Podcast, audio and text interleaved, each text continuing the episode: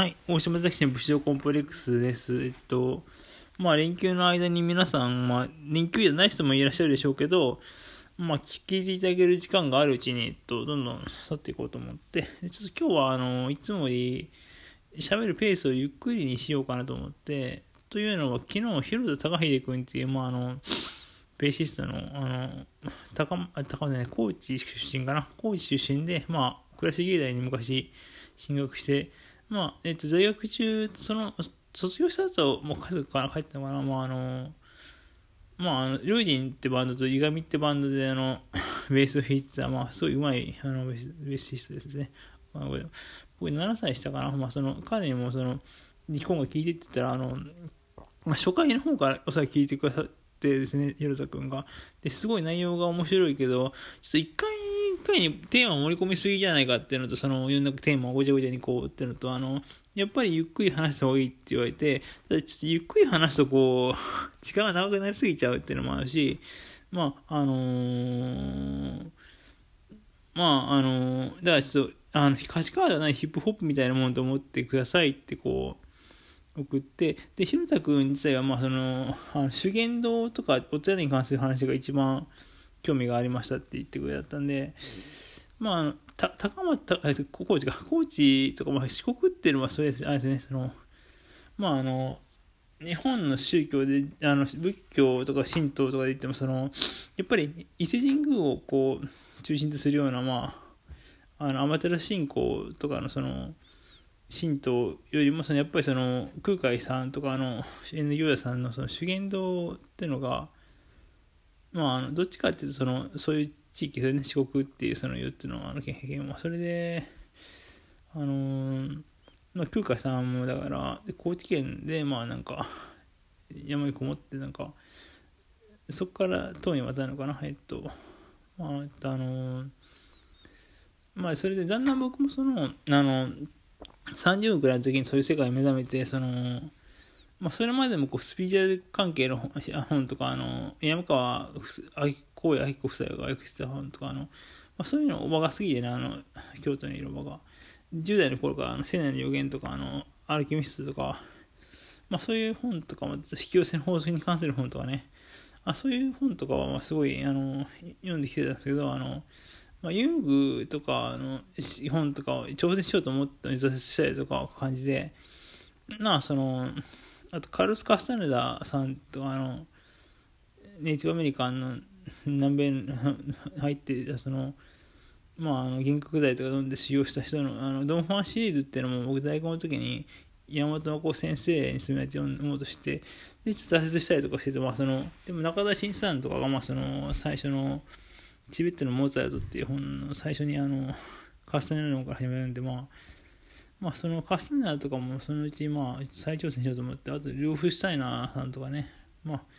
あと、伊勢さんが、だから、その、あの、大物業とかにも興味があって、あの、伊勢さん、大物業行ったの、興味あった後に、両夫シュタイナーで行ったらしくて、だからその辺のことっていうのは、まあ、その、おいおいこう勉強していくから、あの、意見と、その、まあ、花次お強いものって小説性が、まあ、全部その辺のことを勉強したら、なんかこう、とサブカルチャーを上げたら、あのー、まあいい感じにいくかなっていう、あ、の小説なんで、まあ、あのー、ちょっといっぱい勉強したいことあるんですけど、まあその、あえてその、永遠の恋人っていう小説の方でちょっとあの、ためにもその西洋思想とかもでちょっと息抜きつつあの東洋のその東洋日本のその伝わるあのまああのまあ主にインドとか中国とかとインドから中国を取ってきたあの宗教と土着の宗教の混じったものっていうのかなそのをまあその西洋のことで気晴らしつつこう深めていこうと思っていいですね。まあそのあのまあそんな感じなんですけどあのだからそのまあ、あの倉敷市っていうのはそのでそれでそのもう吉備津神社吉備津小神社にあのまあれは、えっと、岡山市になるんですけど、まあ、あの桃太郎線あの元吉備線のあの一宮駅が厳しい神社で、厳しい駅が厳しい神社で、まあ、あそこは一応岡山市になるんですかね。とまあ、そうじゃとか、まあ、そうじゃったのが昔のその吉備の国中心なんでしょうけど、まあ、あの、吉備津彦っていうのは、要するに山頂っていうか、その、まあ、あの、裏っていうその、そうじゃの木之丞ってとこにいた、まあの、まあ、百済が白毛の多いって言われてるけど、まあ、族ですね、族をこう退治したっていう、その、まあ、なんかその、山頂が使わされたんで、まあ、キリスト神社と九子神社は、まあ、あの伊勢を中心とする、まあ、伊勢神宮を中心とする、まあ、神道の流れっていうので、まあ、君の国の本とか僕いっぱい昔読んで、30年とか読んで、まあ、積んどくしてる本も何つもあってですね、あの、古代響く論争とか、まあ、その、そういう本とかいっぱいあるんですけど、その君の国の物語っていうのは、まあ、その伊勢を中心とした、その、まあ、あの、伊勢神宮とか、まあ、出雲大社とか、そっち系なんですけど、まあ、倉敷っていう町はですね、まあ、その、そうじゃはちょっとまだわかんないけど、その、あと赤岩の方とかも結構ね、なんかその、いろんななんかその、霊的に深い地域なんですけど、それまあ、あの、赤岩ってだからその、倉敷の小島地区っていうのが、なんかまあ、僕小島を掘ってるけど、まあその、赤赤岩市ってだからその、あの、岡山よりその、そあの姫路とか、まあ、その証券よりですね、その、姫路と、あの、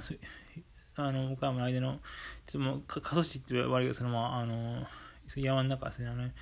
あの辺りとかっていうのが、まあ、なんかまあ、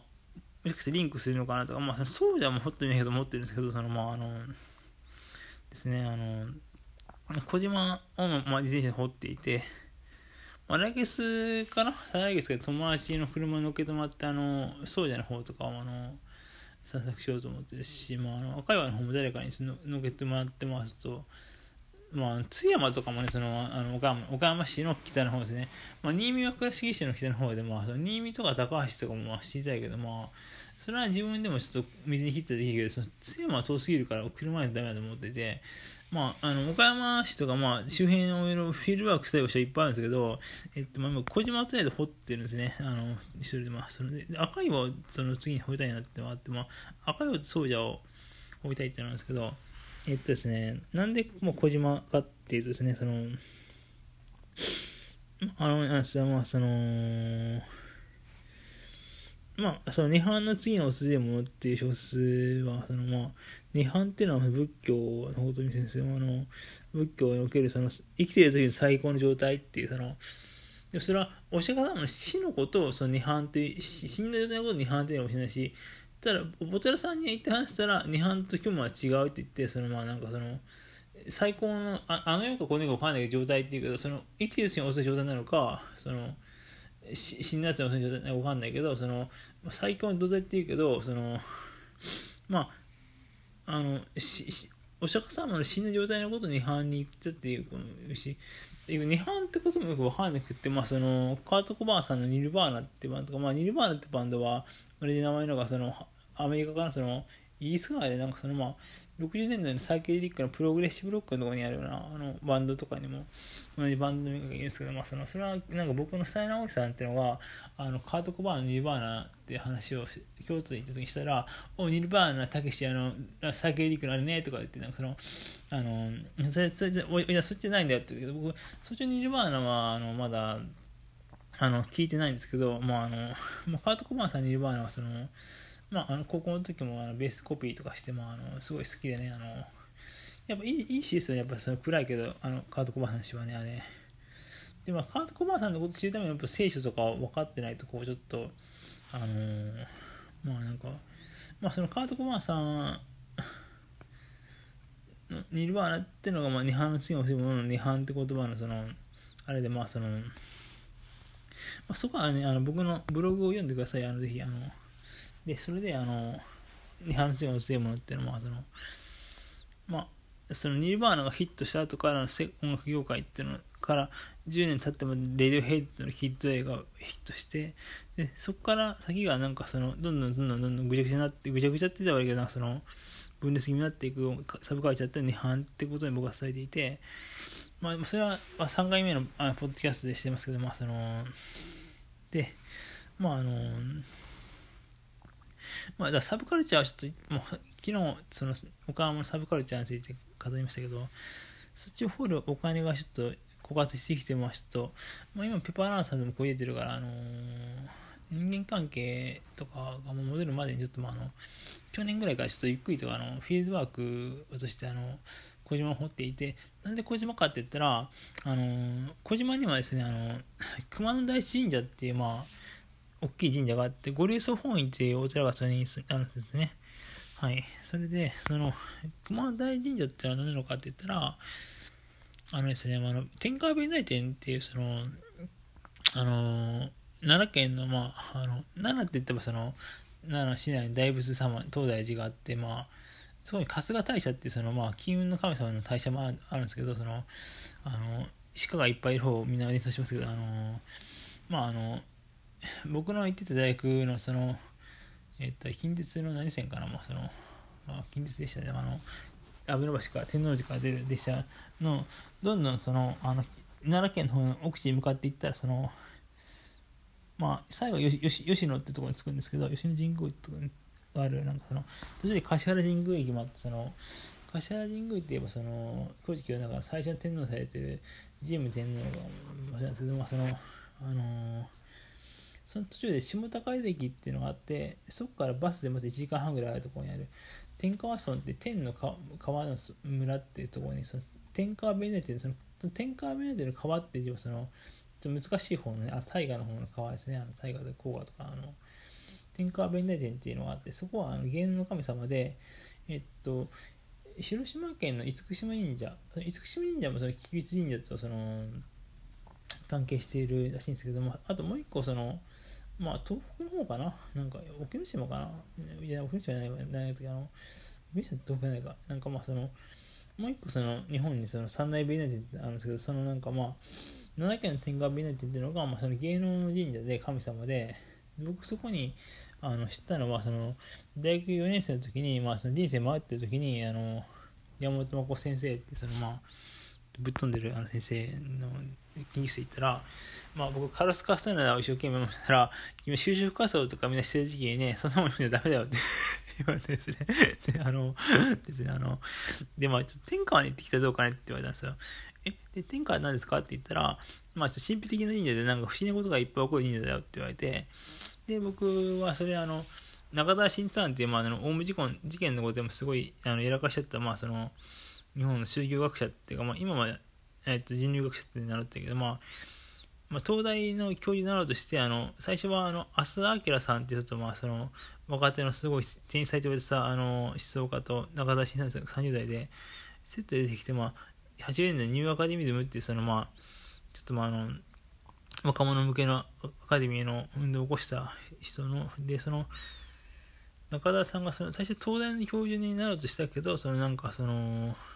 東大にちょっとこれは普通学問じゃないって言われておかわだしおかしいって言われて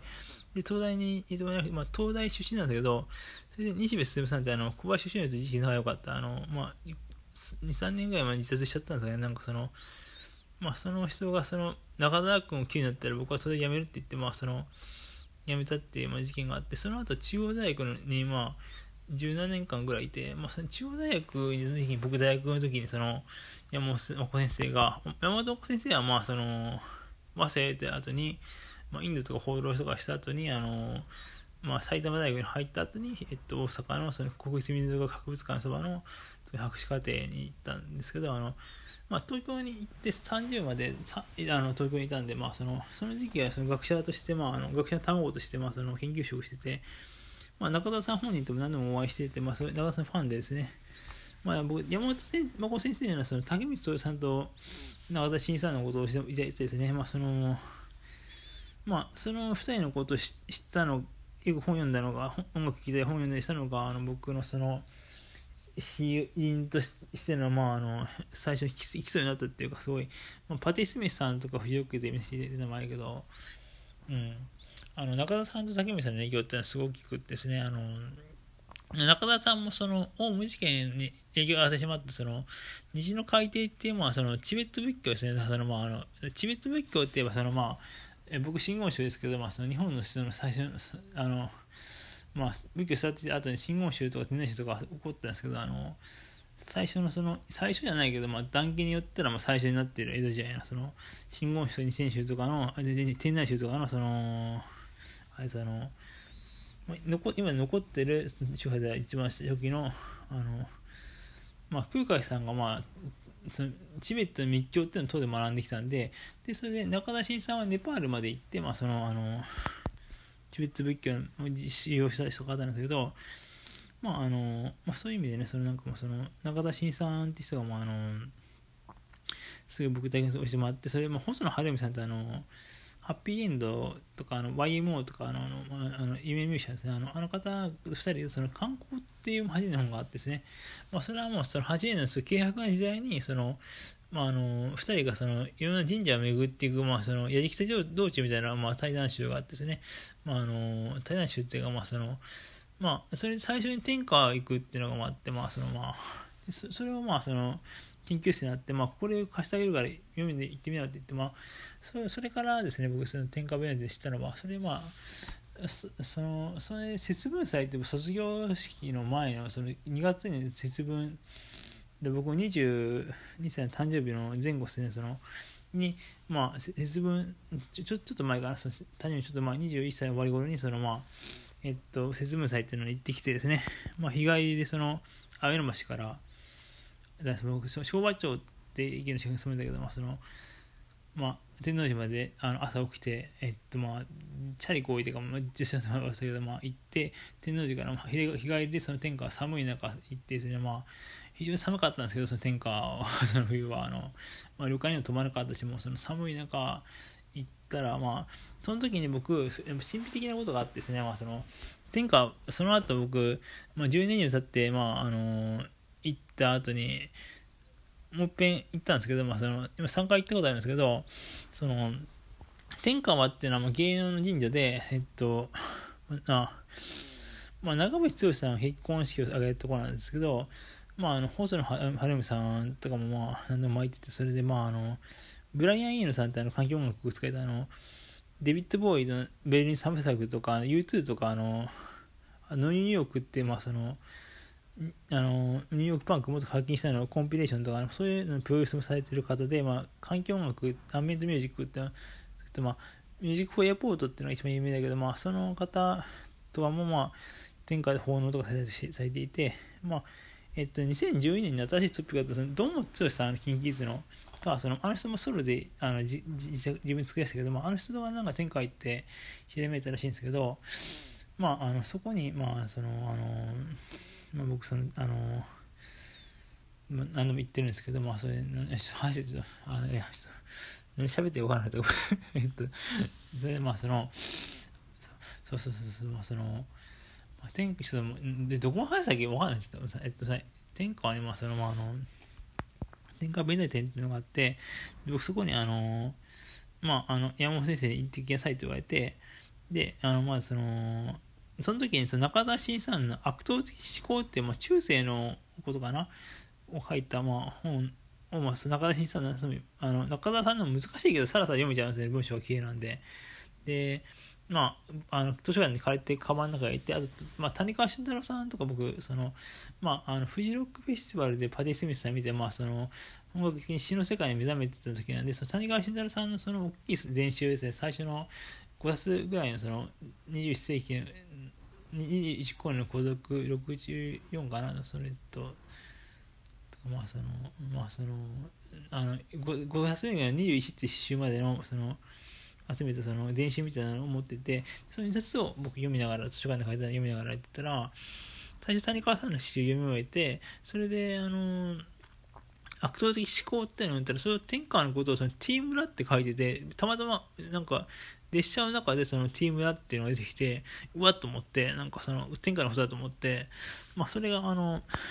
なんで隠しても分かんないですけどまあそのあってですね。まあ、あのそれがまあびっくりしたのがあって、まあ、そこでも節分祭ってすごいなんかそのごまきとじゃないけどなんかそのわらみたいな炊くお祭りがあってすごかったのがあってで、まあ、それから10年経った時に僕そのまあなんとかもう体調も戻してギター弾けるようになって、まあ、ラブソング大会でピパール出た後にその、まあ、の、まあ、これとかもあって、まあ、白下公会堂3002回保育していただいてあ10年経って天下の方があったのかなってことなんですけどまああのなんですけどねそのあのその後2回ってそこでも不思議なことがあったんですけどちょこれ話が話なくなってきますね、まあそのまあ、あの西橋町にその、まあ、天下行った後にまあそのまあ一旦実家にちょっとまあ卒業卒業前から卒業前にちょっと一旦帰ってきてまあただその家になんかその大峰山とかのなんかその天下のおみさんのなんかその大見大音源とか貼ったんですよ。なんでって言ったら、あなんかうちの近所でこのお祭りがあって、ホラ貝吹く祭りがあってとか言って、多分西谷町になんかその天下に還元するお祭りがあって、繋がったね、竹市とか言って、なんか、え、びっくりってことがあったんですよ。で、なんかまあ、それでなんかあの確かに1年に1回なんかホラ貝を吹く、まあ、その天下のその芸能のことに関する、まあ、あのお祭りが西愛町ってなんかあるんですね。でまあそのことがなんかまああの僕は不思議でだそれでなんか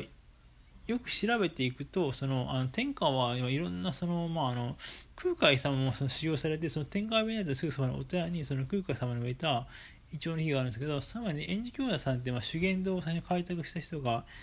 いたりとかあと南北朝時代とかにもいろんなことがあったで、まあ、あのいろんな歴史があのあるところなんですけどその、まあ、あの吉野神宮とかあの後醍醐天皇とかと関係したのもあって、まあ、そのその後醍醐天皇って人もそのあの小島詳しいの小島地区ってところにそのあの南の方に関係してるんですけどでそこのことを調べてるんですけど南北朝時代。もう歴史時代僕言うとき南北朝時代とかも一番勉強とかさらっと終わっちゃうところなんで受験勉強でもそのあのー、まあそのあの修験道者さんっていうのが、まあ、その天皇家に最初目をつけられるんですね、そのなんかそれで。あので島流しにどっから沖ノ島かな、まあ、どっかに流された時になんかあのその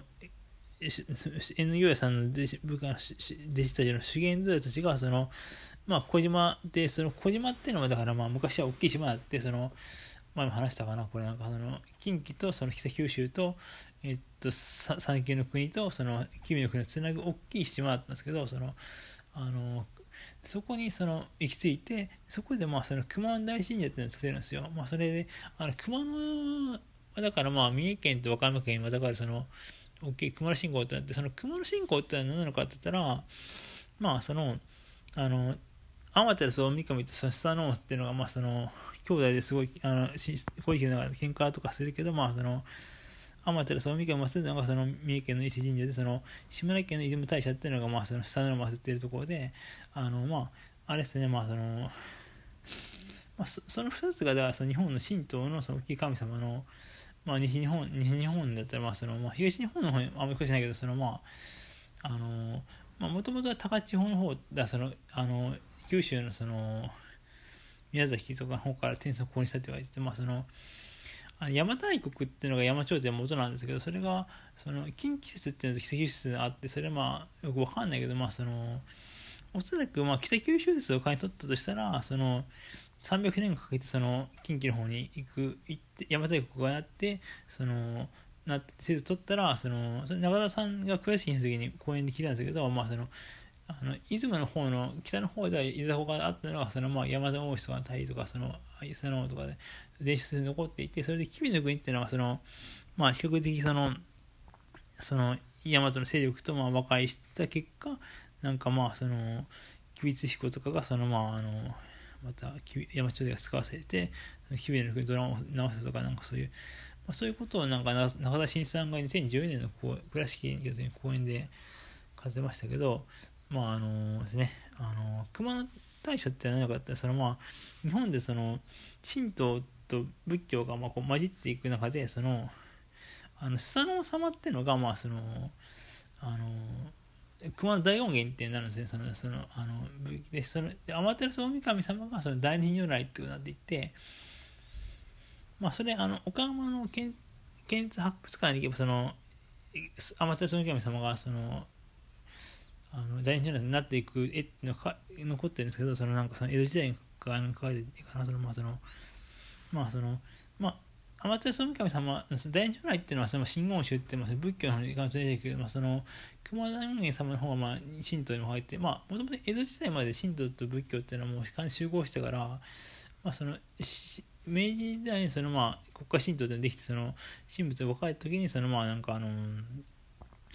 まあそのも書いてるんですけどもともと熊野っていうのはまあその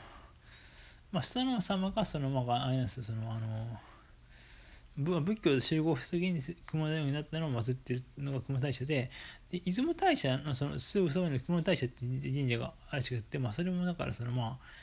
まあ、それも深いんですけどそのまあなんかその出雲の熊野大社も大きいけど、まあ、その熊大神社っていうのはまあそのまあ、あの出雲たああの三重県と和歌山県の熊大社の次に大きい熊野大社って言われてて、まあ、そこでそのあのあれそのそこにそのまあその修験の修をやってきておそらくねそのあの N 業屋さんもだからその天川で修行されたからまあおそらくそのことが関係してあってその西八町って僕のそのまあ倉敷の倉敷地区なんですけど、まあ、その小島までまあそのまあまあ車だってそうやし自転車でも行けないことないような地区にそのまああのお祭りがずっとないことがあって多分それはねそので僕その京都市の本っていうのをねいっぱい読んだんですよ最近。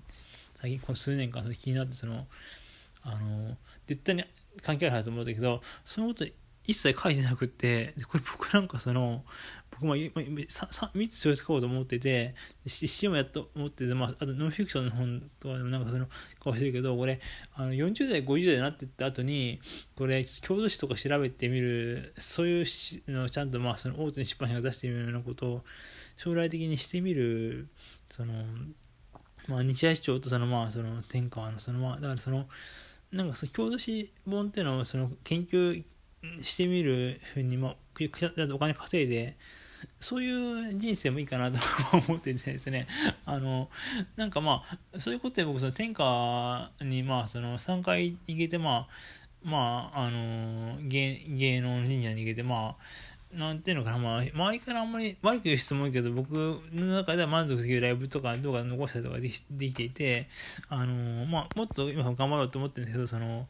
あのライブとかの方もその、まあ、天川には縁があってねそれであの上田明宏君っていうその施設こが一番してる上ちゃんにも2回目に行った後にまあその上ちゃんにもその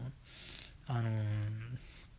えっとですねあのまあ天川行ってきなよって言ったら上ちゃんは天川と熊野にまあその白下公会堂のスタッフさんとやつ行ってきてらしくてそっからね上田明宏君すごい化けたんですよ。そのライブ良くなってですね。まああのそうそうそうそうそう。まあそのまあ、そのだからそのでその天川に2回目に行った時何が起こったかあったらまあその安戦艦野生艦弥生時代の矢にその生きる時に艦ってまあ旅館ちょっと高い一番がすごい前に止まったらすごいなんか水の声が聞こえてすごい神秘的なところ天下は聖地だなと思ってそのその時改めて思ったんですけど本当にその時僕その政治的なこととかをそのインプットアウトプットしてすごい疲れた時にもリフレッシュできてすごいなんかもう街歩きの怖かった時とかにその天下に行ってすごいリフレッシュできた時に、まあ、その時に朝も、まあ、そのその旅館の方がまあ天下便内で送ってくださって、まあ、それで朝もまあできたりとかして、まあ、すごい良かったんですけどその時晩に僕テレビとかめったに見ないけど家でもそのたまたまテレビつけたら天下の旅館で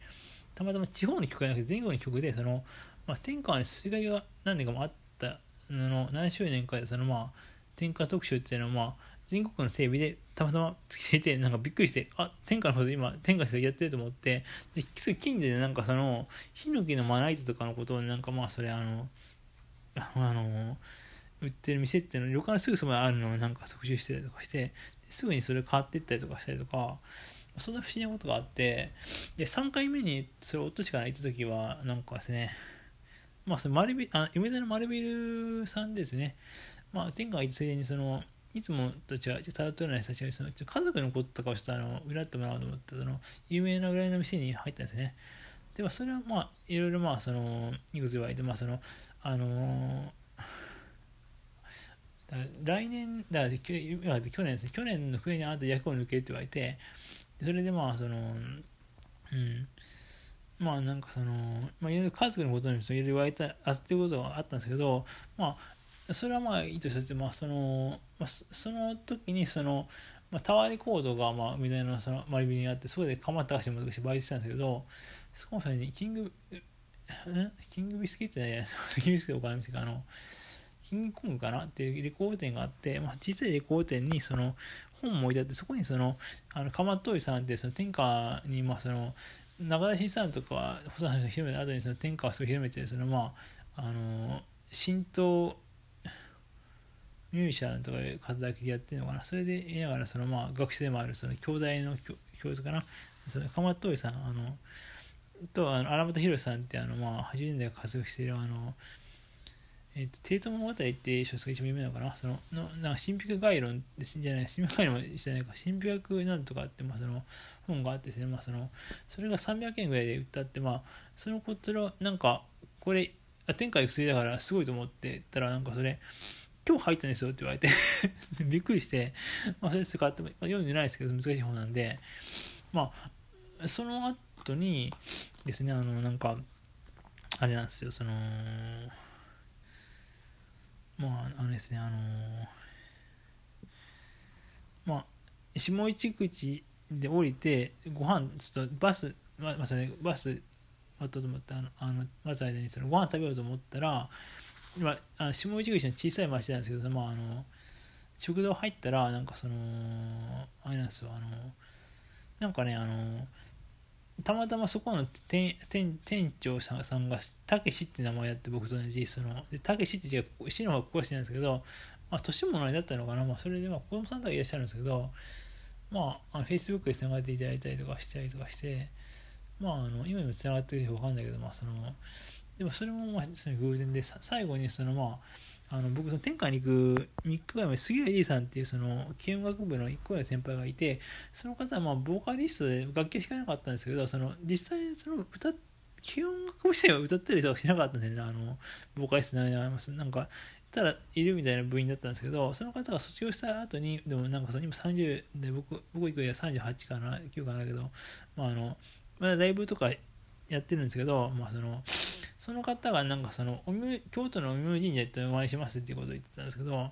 あの御明神社っていうのはまあ安倍の生命ですね。そのまあ陰陽道ってそれ。そのでおその僕安倍の区に昔住んでてあの大阪の。でそれで安倍の生命の出身地がまあゆかりの地下が安倍の区なんですね。それででその安倍の区の神社お祭りっていうのはなんか僕下宿に行った時になんか夜中にうるさい日があってでまあなんか調べたらそのまああの谷町線かなんかのまあその近所の阿部野区の駅になんかその安倍の生命ああの神社その陰陽神社っていうのはその大阪のがあるらしいんですけどでそれあの去年だから僕三角さんのライブ大阪行った後にその伊勢に行って京都に終わりに泊まってそれで京都の海にお参りしたんですけどまあそのその杉浦さんでしたがその京都の陰陽神社にお参りするって話をフェイス書いていて、僕はそれで、その陰陽道っていうのと、まあ、それ以前、神聖思想っていうのが、その、まあ、中国のその、がさって、まあ、その、あるいは、その、道教ですかね、その、まあ、それが、その道教っていうのが、その、すでにその、日本にその仏教が伝える以前から、まあ、その、日本の神道に入ってきてるみたいな講義っていうのも、その、2012年頃にその岡山県立博物館であった、まあ、その古代記録論争みたいなのを、まあ、1ヶ月間あ週に1回あったので僕その仕事してみたいで、まあ、その時にその僕あの荻原紀子さんっていうまあそのマガ三部作ってまあその、まあ、日本神話とかを元にしたファンタジーですかねその動画を書いてですねハマっていてそれで辺からまあ神道とかに発行した時期に、まあ、それ2012年頃にそのまま3年の時に知ってたんで、まあ、それでその神聖思想に関するなのがその倉敷のまあ一番大きい神社のその商店街の八神社っていう神社に、まあ、その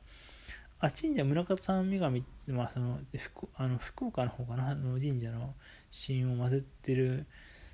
であと足海様っていう、まあ、その朝鮮半島が来た示唆があって、まあ、その僕の住んでる西谷市長っていうのはその八の西の方で、まあ、その西谷市って言うんですけどそのあのその足神社、まあ、僕だその僕、日大神社がすごいゆかりが深いと思うんですけど、神社にも、そこでもその新鮮思想の、まあ、あの左側にあって、その入ったあの、まあ、入り口が2箇所あるけど、まあ、その恵比寿商店街の方と、あの美観地区の方だけど、美観地区で入って左側のところに、その、なんか、新鮮思想の石とか、なんか基礎があったりとかして、まあ、その、スーツ亀を、その、で、それも関係あるんですかね、話は、なんかその、天海に行く2、3日前に僕したんですね。でそしたらまああのたまたままああの天下のその旅館に泊まった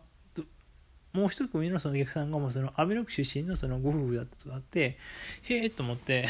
なんかこうでこれはなんかあの帰りにちょっとその陰陽師あの、網の国の網に言うべきかなと思ったんですけど、まあ、その日はね、僕ね、その、あの、天下弁内地の朝のお参り自体も、もうその2、3年ぐらい前に一遍済ましたんで、もう天その、天下近くのいろんな、その、なんかバスに乗っていくうちに何ともやったら、そのまあ神社とか回ったりとかして、そそういうのが気になったから、そういうとこ寄ったりとか、あのゆっくり山道歩いて下って、最後、下市口駅の近くの八幡神社とかにお参りとかしたりとかして、でちょっとそれ時間オーバーになってて帰ってたんで、まあ、今度行きたいなと思ってるんですけど、まあ、その、次は陰陽道をちょっとあの、探りなさいっていうことを、その、天下の神様に言われてる気がしてですね、僕はなんかまあ、あの、まあ、その、陰陽道っていうのも、その、熊、熊、あの、安倍生命さんもその熊野に参ったりとかもされてるらしいんですね、そのなんか。で、熊野にも行きたいなと思ってきてて、その、あの、熊大神社っていうのは、まあ、その、あの、まあ、役場に湯河山ってあの高松のコンピューターさんと両前したいって言われてる神社とその湯河大根源っていうのとそのもうその湯河山にも去年僕自転車こうやって頑張って行ってきて、まあ、厄払いに行ってきたらまあ行ったらその天下に行く時に言われたように確かにこっちに入って役割を受けた感っていうのがあるんですけどそのそのあの、まあ、熊田大根源でそれでその